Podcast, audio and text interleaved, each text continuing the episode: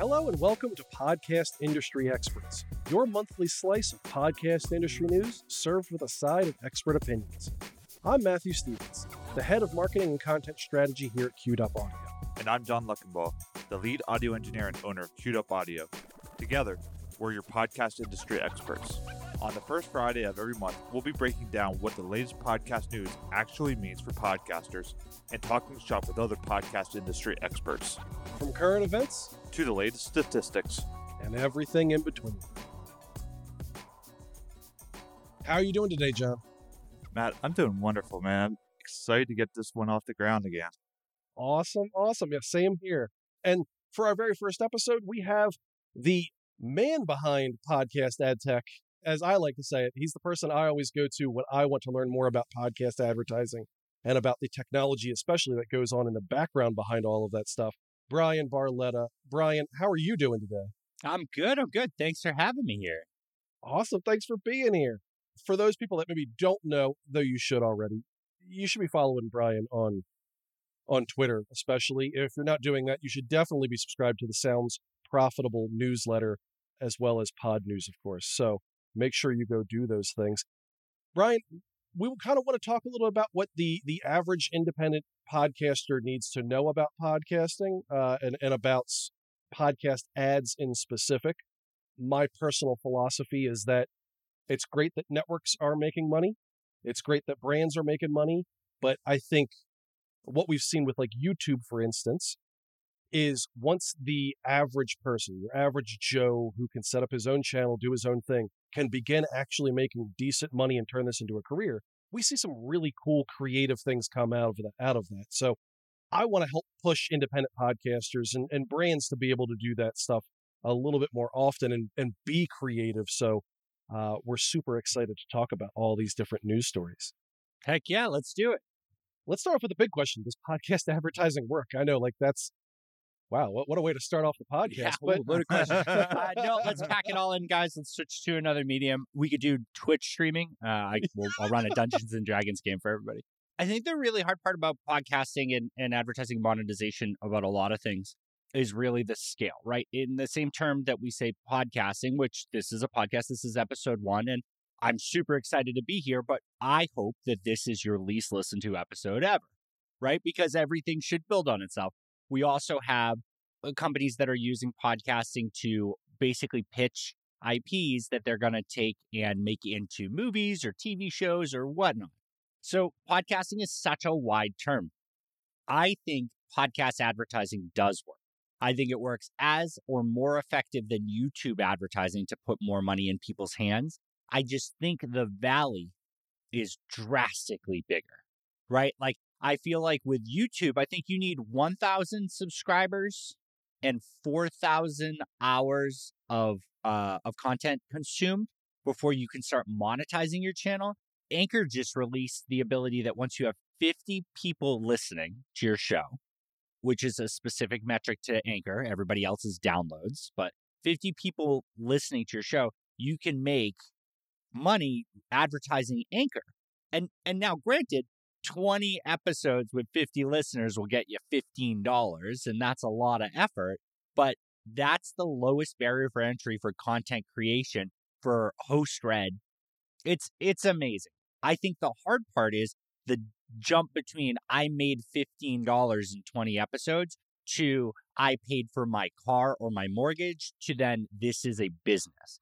That jump is very large. There is a smaller group of people making that money, but I, I still believe that that's an attainable space that you can get to through partnerships, or there's more indie people in there than I think we really want to admit.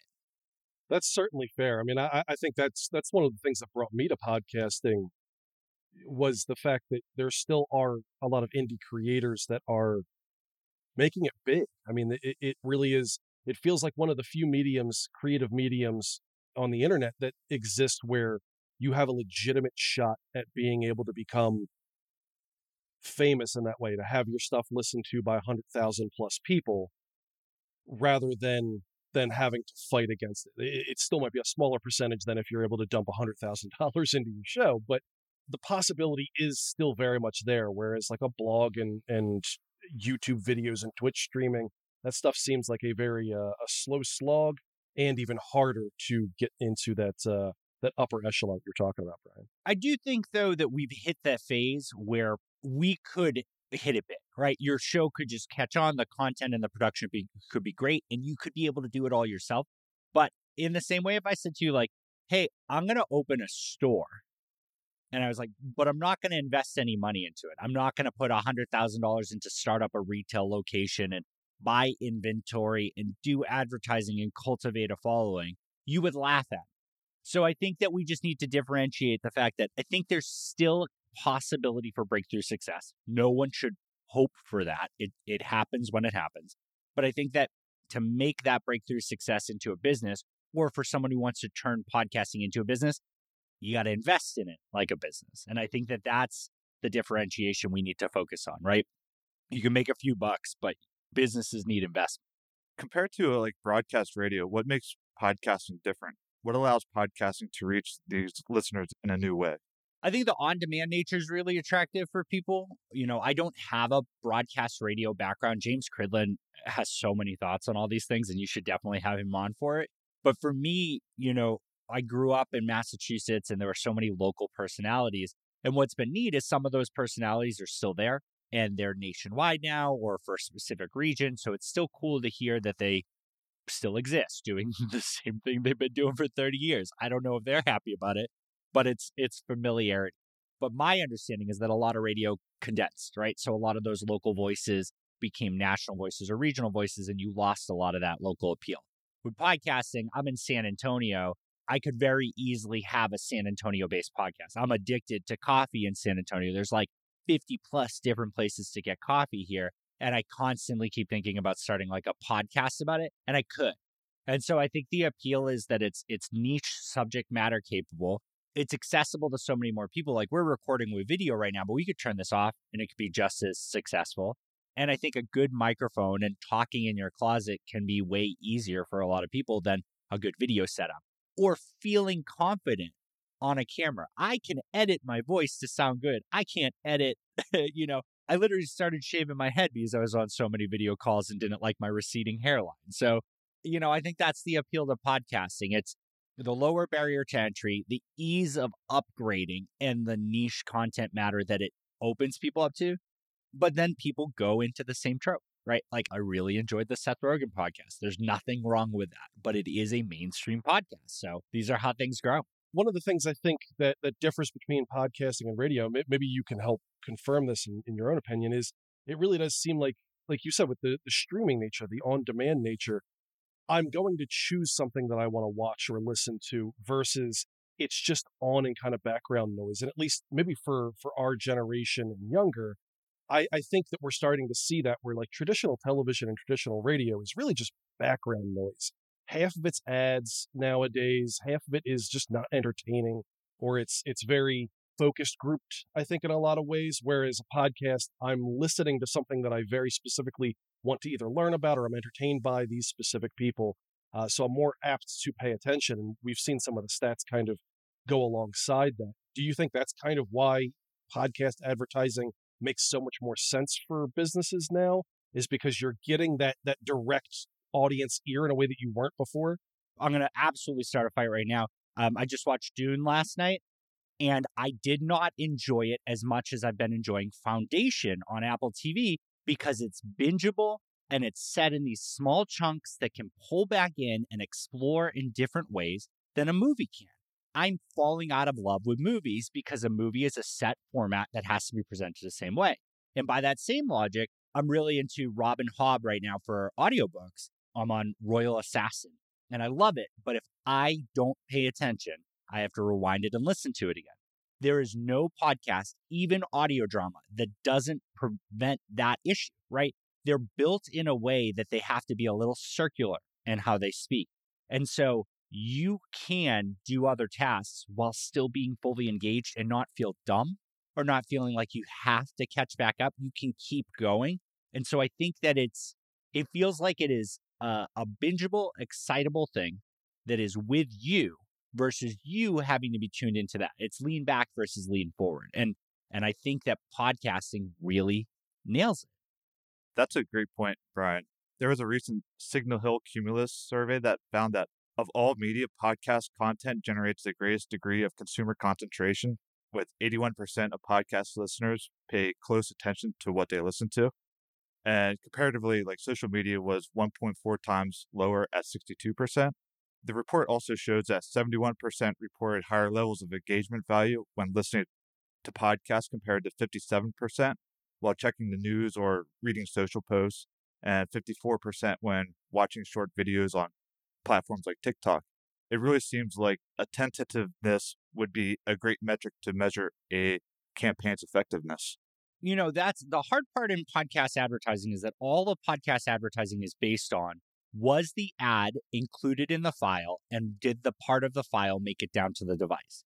And so, in the same way that we don't put that pressure on radio or billboards or mailers, like we need to ease up a little bit on podcasting because everybody wants those live metrics. Nobody in podcasting is like, I don't want them, right? It would make everything easier, but that's just, it's a different channel.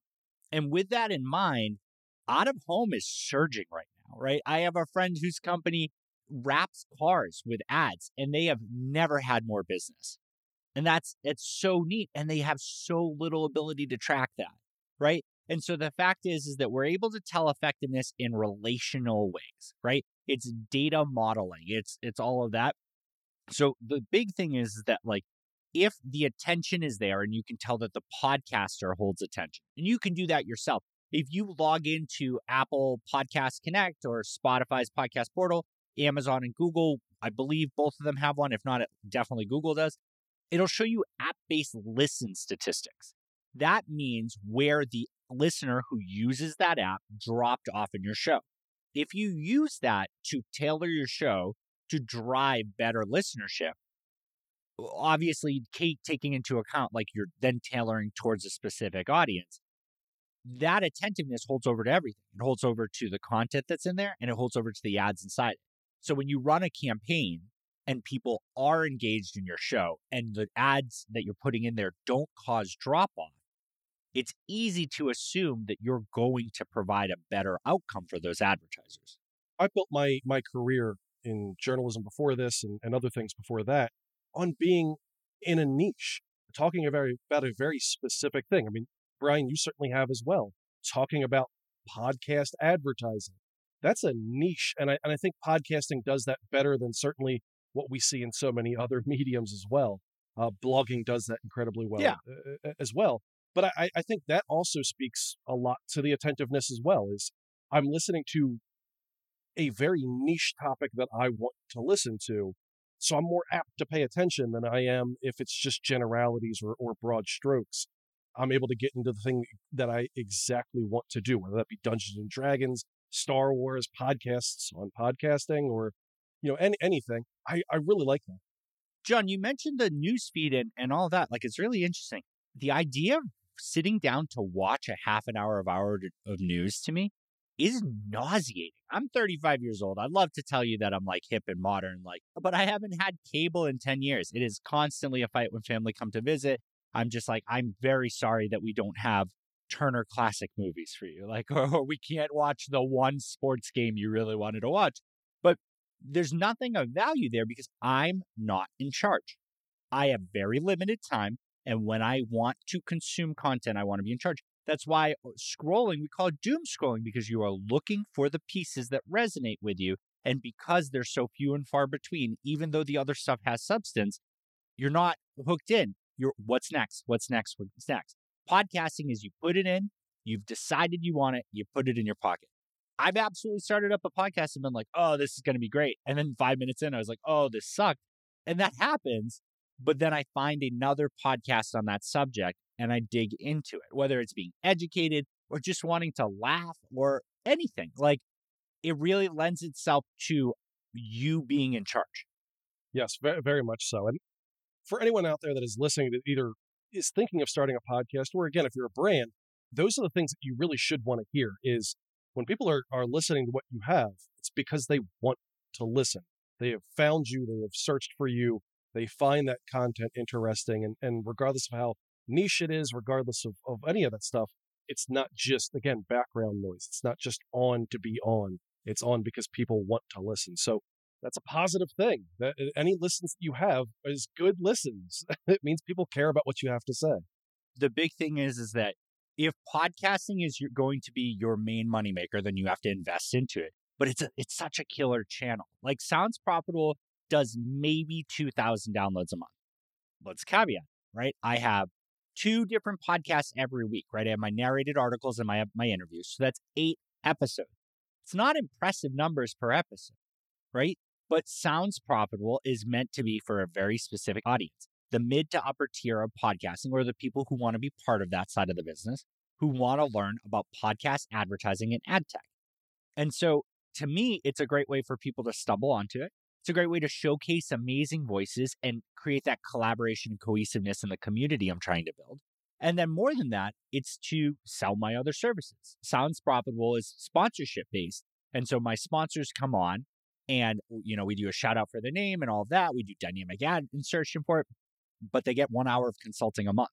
And that one hour of consulting is baked into the cost. And if we broke down CPM, I might give Spotify a run for their money on the CPM that I'm making. But at the end of the day, the podcast is a test bed for me. It's a great funnel for me into more things. It's a great output and showcase. And that's very different than like it's your flagship. So I think anyone of any size should get into podcasting, but you need to determine is it your main thing or is it an auxiliary thing? And then you need to determine if it's your main thing, how much are you going to invest in it? And if it's your auxiliary thing, you can take it a little slower. That's great advice. That's amazing. Let's dip a little bit more into contextual ads when we're talking about how, how niche the subject can get, how the content really is king in this regard. Contextually, we're seeing some issues recently of you know podcast listeners complaining about the ads they hear. Reply All just recently had an issue with like the U.S. military putting an ad on there and people going crazy over it. You and I, I think, have talked a little bit about this previously, Bryan, but let's talk about it here. It really does seem like, with the medium being such a creative one, such a story driven one in a lot of ways, it's important that the ads match that. If they clash it, you know, if you're doing a thing on on the war in Afghanistan and then a U.S. military ad pops up, a you're you're certainly not hitting the audience you want to hit to begin with, uh, and then on top of it, it is such a huge shock to every listener that it kind of pulls them out of it, if we're being real. So yeah, I know there's no easy solution to this realistically, but I think where is the breakdown in that process? Do you think from hey guys, we're going to do a podcast about again the war on Afghanistan and then someone booking an ad for the U.S. military. Where where is that breakdown? It's just lack of communication between humans, sales, and yeah, okay, humans. it's all humans. So the technology is really basic, right? It is keyword to keyword matching, right? It says these keywords existed, and I don't want this type of content. So I want to give you an example. Um, you can also do it like by advertiser, by specific advertiser. But like if I, if you, you're the person handling the ads and you name it as Dell Computers, and I name the advertiser that I don't want on my show as Dell.com, it doesn't match.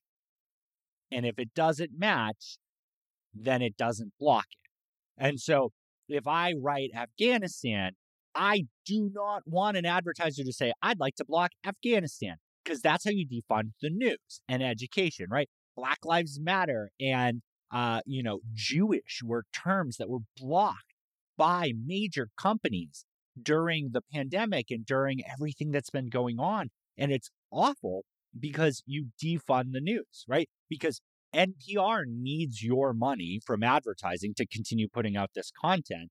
And if you decide that you don't want to be on anything that says quarantine, what was there for the first year of the pandemic, right? Like, how do they make money? Now, that's why that's brand safety is that mindset. Brand suitability is what content do you want to be on versus brand safety is what content do you not want to be on. And I think that's more important. Looking at Reply All and looking at the content that they're in, the US military or, or the Marines or whatever it was should have been like, I do not want that inventory. That's not a good fit for them. But the problem is, is that a human has to say, this is what this show is about. And then another human has to say, this is what this ad is about or this company is about and try and decide that. And we move so fast. And it's because of margin. I'd love to tell you that they're like, oh man, we're just underwhelmed, but like there's enough money to make it happen, right? There are enough people out there who would love an entry level job where their goal is to listen to every podcast and like thumbs up, thumbs down, give some category names, listen to every ad and just classify it. We're not prioritizing it. It's not unique to podcasting, but what's unique about it is the personal involvement and the creator ownership. So think about it like this. If I wrote an article for the New York Times, I'm a New York Times journalist and it's in the newspaper and it's on the website and next to it was that ad that I didn't like. No one will care what my opinion is. And if I speak that opinion, I'll probably get fired because what has happened is I have accepted a job to write content in a place where they will sell advertising. That's the relationship. And that's what Re- Reply All under Gimlet did with Spotify. And so while it's super cool that they're speaking out against it, they probably should have that conversation internally because they are part of Spotify. Their jobs depend on it. I hope that they can exit their contract and do their own thing and hit gold again if that really bothered them that much. But come on, there's so much content out there and they've they've been behind that walled garden. And at a certain point, like you're part of it. You got to play ball. You can't just be like, ah, fight the machine when you're in the machine. So would this be where the advertisers or the, the show would create a better description? Is that what you're saying on what they do or don't want on their show? Then Spotify would go through and they would remove it. It's because they didn't have that in their description. Well, okay, let's let's do this right there. Could you name give me one or two word examples of things you'd like to block? And I'll show you how we can wiggle worm around it, right? Yeah. No, that's that's a very good point. Yeah, like military war, but then yeah, Yeah. it's super easy to get around with that by going like U.S. military or Marines. The advertising company is set up as US government advertising branch. That doesn't flag against Mm. Army. That doesn't. What happens if Army isn't part of that name? you got to have more human control. Everybody's going to listen to everything. You got to talk through it. And this is why, You don't have the time or money for that. oh, there's the or, money. or people don't want to spend it because, but this is the difference, right? I think that this is where working with a network or buying host-read gets you that relationship. You can still provide your produced ad, but if you work directly with a specific show or a network of shows, they know their publishers inside and out and can represent them. As you get to the next step of marketplace, it takes more people to do that. And as you get to programmatic, you are relying on the tools to be properly filled out to make sure that that's successful and you're hoping for a lack of abuse on the advertiser or the publisher side. This is not a unique pro- concept to podcasting. Branded is a company or, or a, Branded is a uh, newsletter. It's part of checkmyads.org. You, everybody should subscribe to that if you're even remotely interested in misinformation and, and defunding terrible points of view in ad tech. And they are just finding these ads from like Warby Parker's ads were on like the post millennial or something like that. And they just didn't know because what what they flagged wasn't caught by all the spaghetti that is ad tech in other spaces. And this is why I push for people to know more about ad tech and podcasting. The tools that you can use today are the same tools that they use on the Joe Rogan show, that they use on every Wondery show, that they use on everything, right? You can get access to Megaphone, you can get access to Art19, to Omny Studio. These are the major platforms, and all the tools are the same. There's nothing hidden, right? There might be some more management that they provide to you, but knowing it now will prevent it from becoming that awful, obfuscated mess. And it'll allow people to say, well, we for podcasting, we'd rather throw people at it and have true ownership than go to a, a wholly hands off approach. It also sounds like, and, and you kind of mentioned this point a few times, that it's not an issue that is only for podcasting. Every creative medium has to go through this. I, I know, again, having having been a journalist, there were plenty of times where ads pop up where you're like, "Oh man, really? Like that's that's sending the wrong message right now. This is a little Yeah. tacky." Unfortunately, nothing you can do about it because, like you said, I, I clock in, I clock out. That's what my job is. My job's not to tell them the ad on there sucks. But part of me also wonders if, obviously, the the this is such a small medium, relatively speaking. Granted, we talk about how how many podcasts are, how big it's growing, all of those things, but in reality, is still in infancy. I wonder if issues like the reply all issue is is more of a an outlier of what it is than what the standard probably is. So like it doesn't look it looks worse than it really is, is what I'm basically trying to say. But Yeah. Because it's such a tight knit community, we all go like reply all. You know, only the, the shit only floats to the top, right? Like we're not seeing about all the success. We're not seeing about all the networks that are able to fund and grow because they have advertising. Because a lot of them keep their heads down. Part of it is the publicity and the aspect there, but but there are a lot of companies that are doing really well with advertising that we don't know about. They're just not named in ways that are consumer accessible. They're not built out for that. Cadence 13 as a network, they rep a lot of shows. And until they started working with Triton Digital to have everything ranked by them, it wasn't visible what Cadence did and didn't work with. But they're huge and they're finding massive success and they're part of Audacy now. And everything is going generally good, but it is so easy to harp on the negative.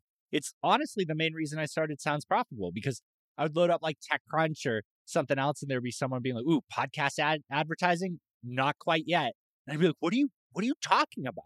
You could not be more wrong. Like, I'm sorry that this isn't something that you can just go click three buttons on and be live. But like if you spend two days on it, you make a lot of money as an advertiser or as a publisher. And again, we're seeing those numbers time and time again. We've talked about it on on the Queued Up podcast on podcasting a bunch. That yeah, I mean the conversion rates, the buy rates on that stuff, despite not having a direct link or anything like you got to go type in Warby Parker or whatever it is. It's higher than what you traditionally see on things like social media and stuff like that, where where people are spending billions of dollars.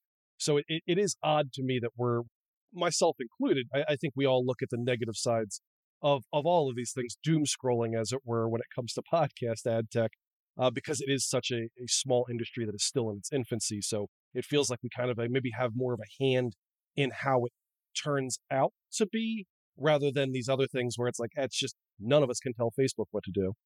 Yeah. So you know, like that that type of a feeling that makes sense.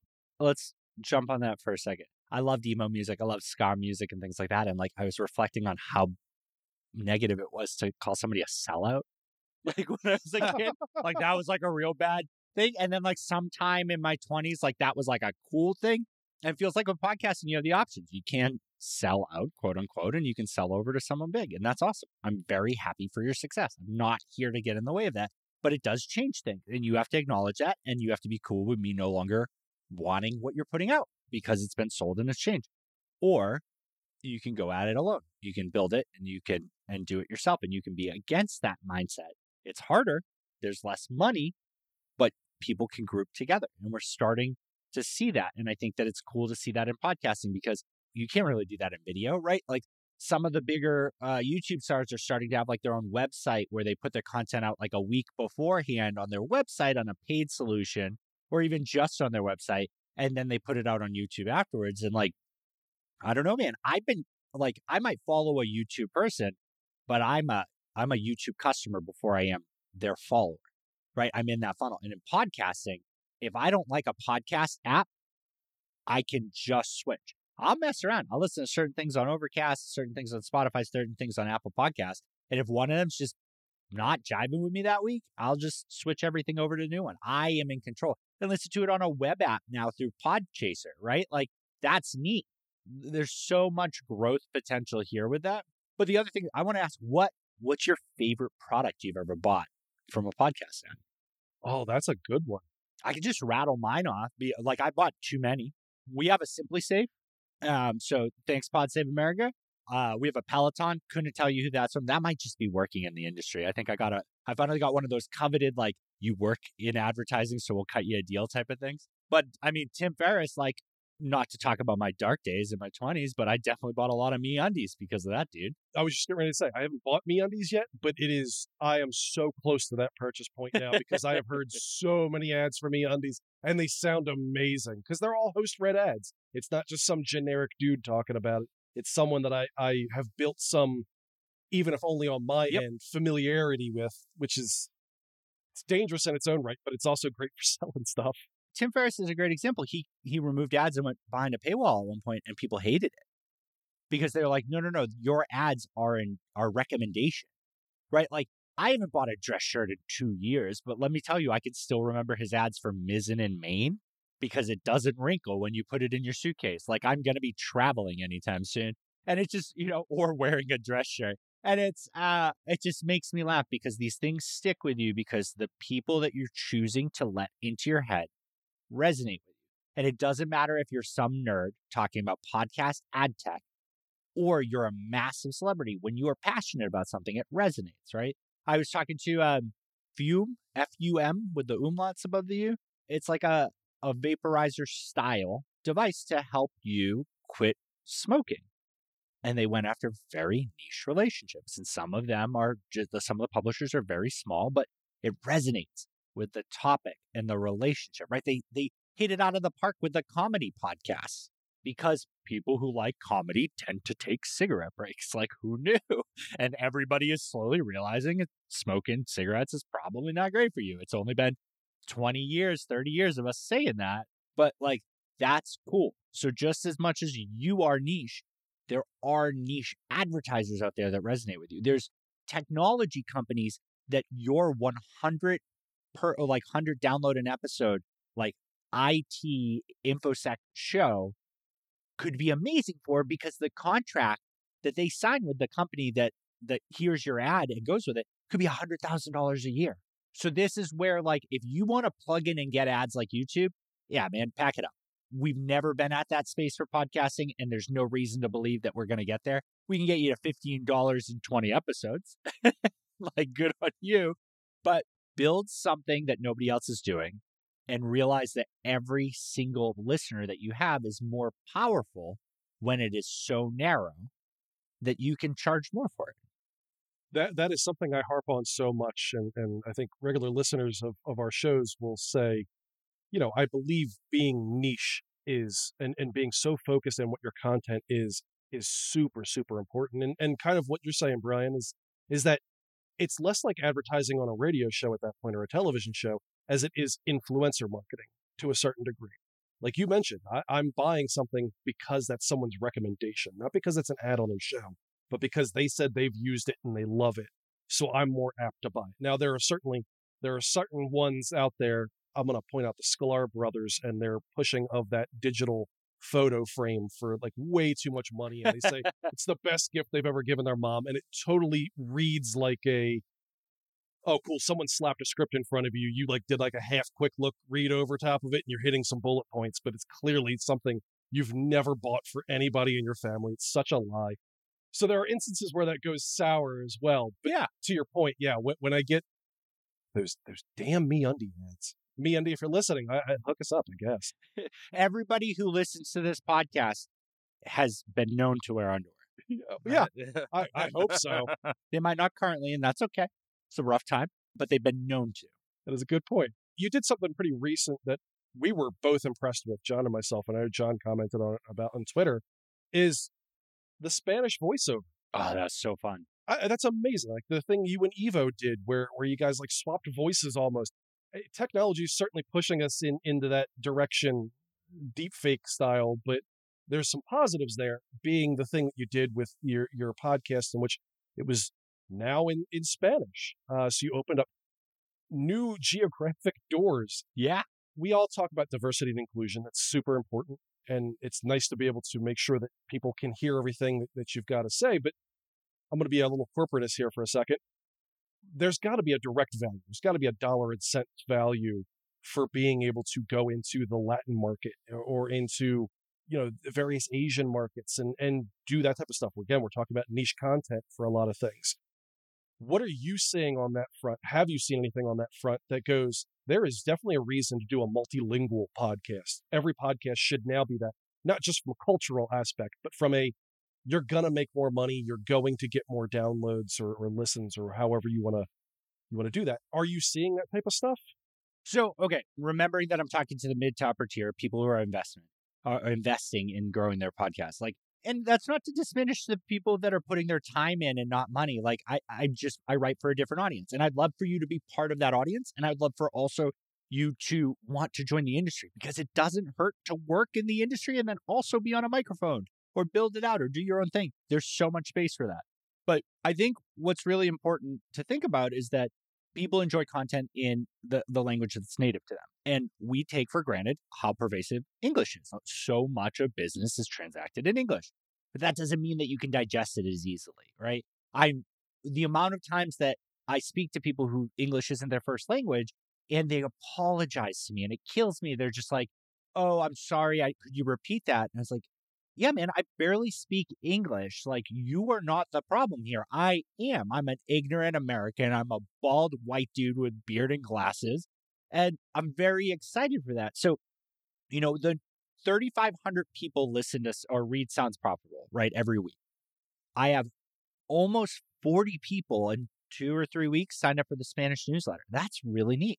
I haven't done any marketing for it. It's just there. We share it and it's awesome. But what I really like about it is that to me, it's a challenge because I basically said, if this resonates, well, there's got to be someone in a Spanish speaking country or, or just who speak Spanish fluently who can speak to people who can't speak English or don't and have better conversations. And let's run actually a Spanish version of Sounds Profitable where it's not transcribing my English words into Spanish, but it's, or I guess translating, uh, but it's localizing and creating like, uh, was it Song Exploder is doing, right? They're making a version of it that is unique to Spanish language and Spanish music.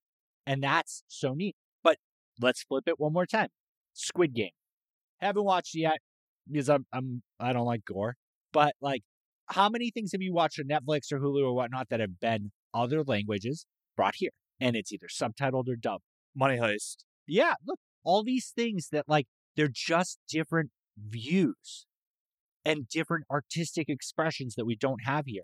I actually hope that someone sees this and goes, Well, I, I can do that in Spanish. I don't need him. And then they go to Veritone and say, We'd like to do it in English. Like, come, come on, man. Like, That's or awesome, woman, yeah. like, or anyone. Like, I, it would make me so happy to invite more people to share this spotlight, or I can get out of the way because I'm not the smartest voice here. I'm just the loudest right now. So that's what really excites me is that that it creates access. And and I absolutely mean it. If there's someone out there who's like, I want to do my own thing, I'll fund them. I'll pay for their voice. I'll pay for their transcription to start and let them get off the ground. We'll figure out how to collaborate together for a little bit, but it's theirs. I don't want to own it. That's I want to give them That's more of a such a cool idea. Yeah. Collaborating with someone from across the world that you can't speak the same language that you can still use this to wow. this is the one thing I love about podcasting, and certainly the, the industry as a whole is.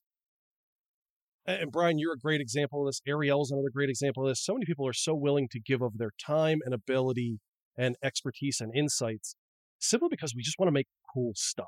We want more cool, creative things out in the world. I love that about this industry. And again, if you're thinking about joining the industry, whether as an independent, whether as an employee, or whether as a brand, like that this is kind of the cool thing that is about podcasting is it is still so creative driven and creator driven that we get a chance to create some really really neat stuff that tells a great story that does the things we wanted to do whatever the goal is and get to have a lot of fun doing it and the audience gets to have a lot of fun doing it too the one thing I want to do there, I want to drive that hard line.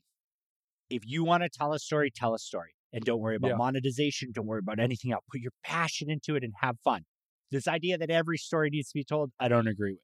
But if you want to tell it and you want to do it, do it. Not everything people create is monetizable.